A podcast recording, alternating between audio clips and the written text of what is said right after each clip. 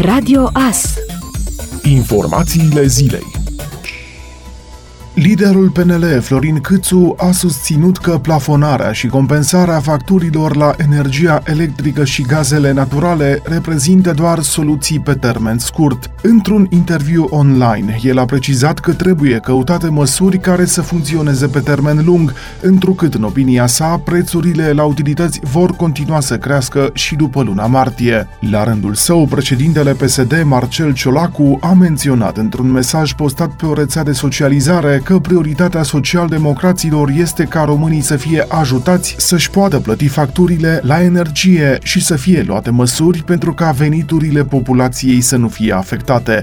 El a adăugat că în fața crizei provocate de liberalizarea haotică a pieței energiei, populația merită mai multe soluții decât cele deja anunțate, țintite către cei vulnerabili, pensionari și familii monoparentale, dar și către firmele românești.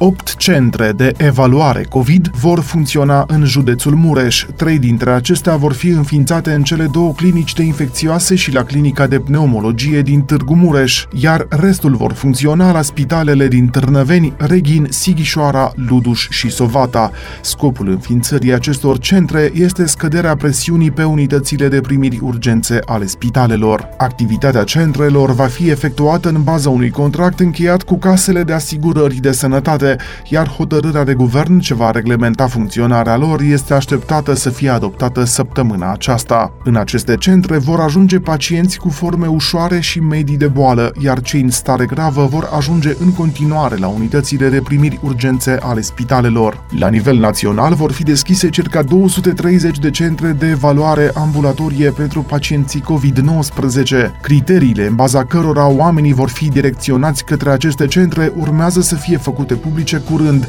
alături de o hartă interactivă cu locațiile acestora, pentru ca oamenii să știe unde să se adreseze. Harta interactivă va include și centrele de testare COVID din cabinetele medicilor de familie.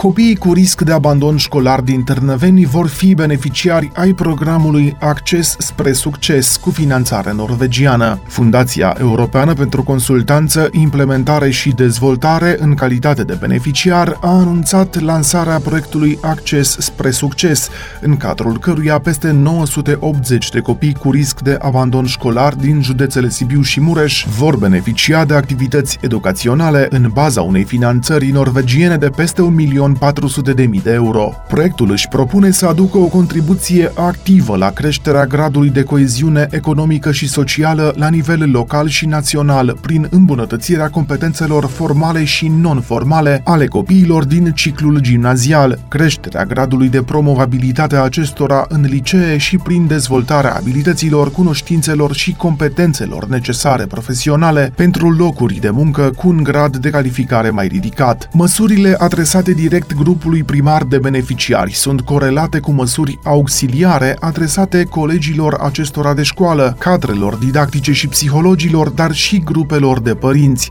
Proiectul se derulează pe o perioadă de 30 de luni, între 1 septembrie 2021 și 28 februarie 2024, în mai multe localități din județul Sibiu și Mureș, printre care și Târnăveni.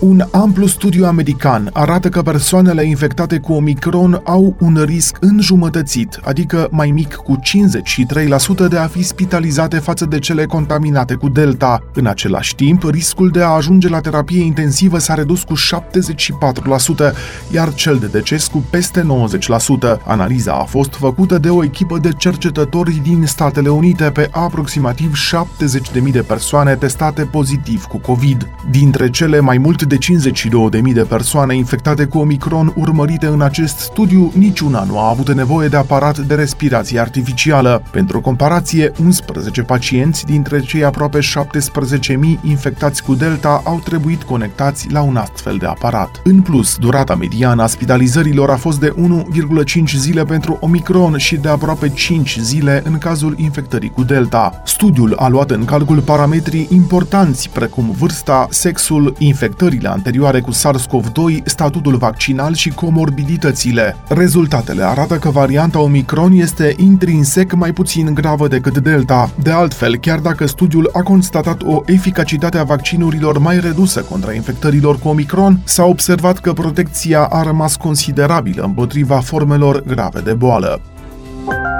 Acestea au fost informațiile zilei. Radio As se aude pe 107 cu FM și online pe radioas.net.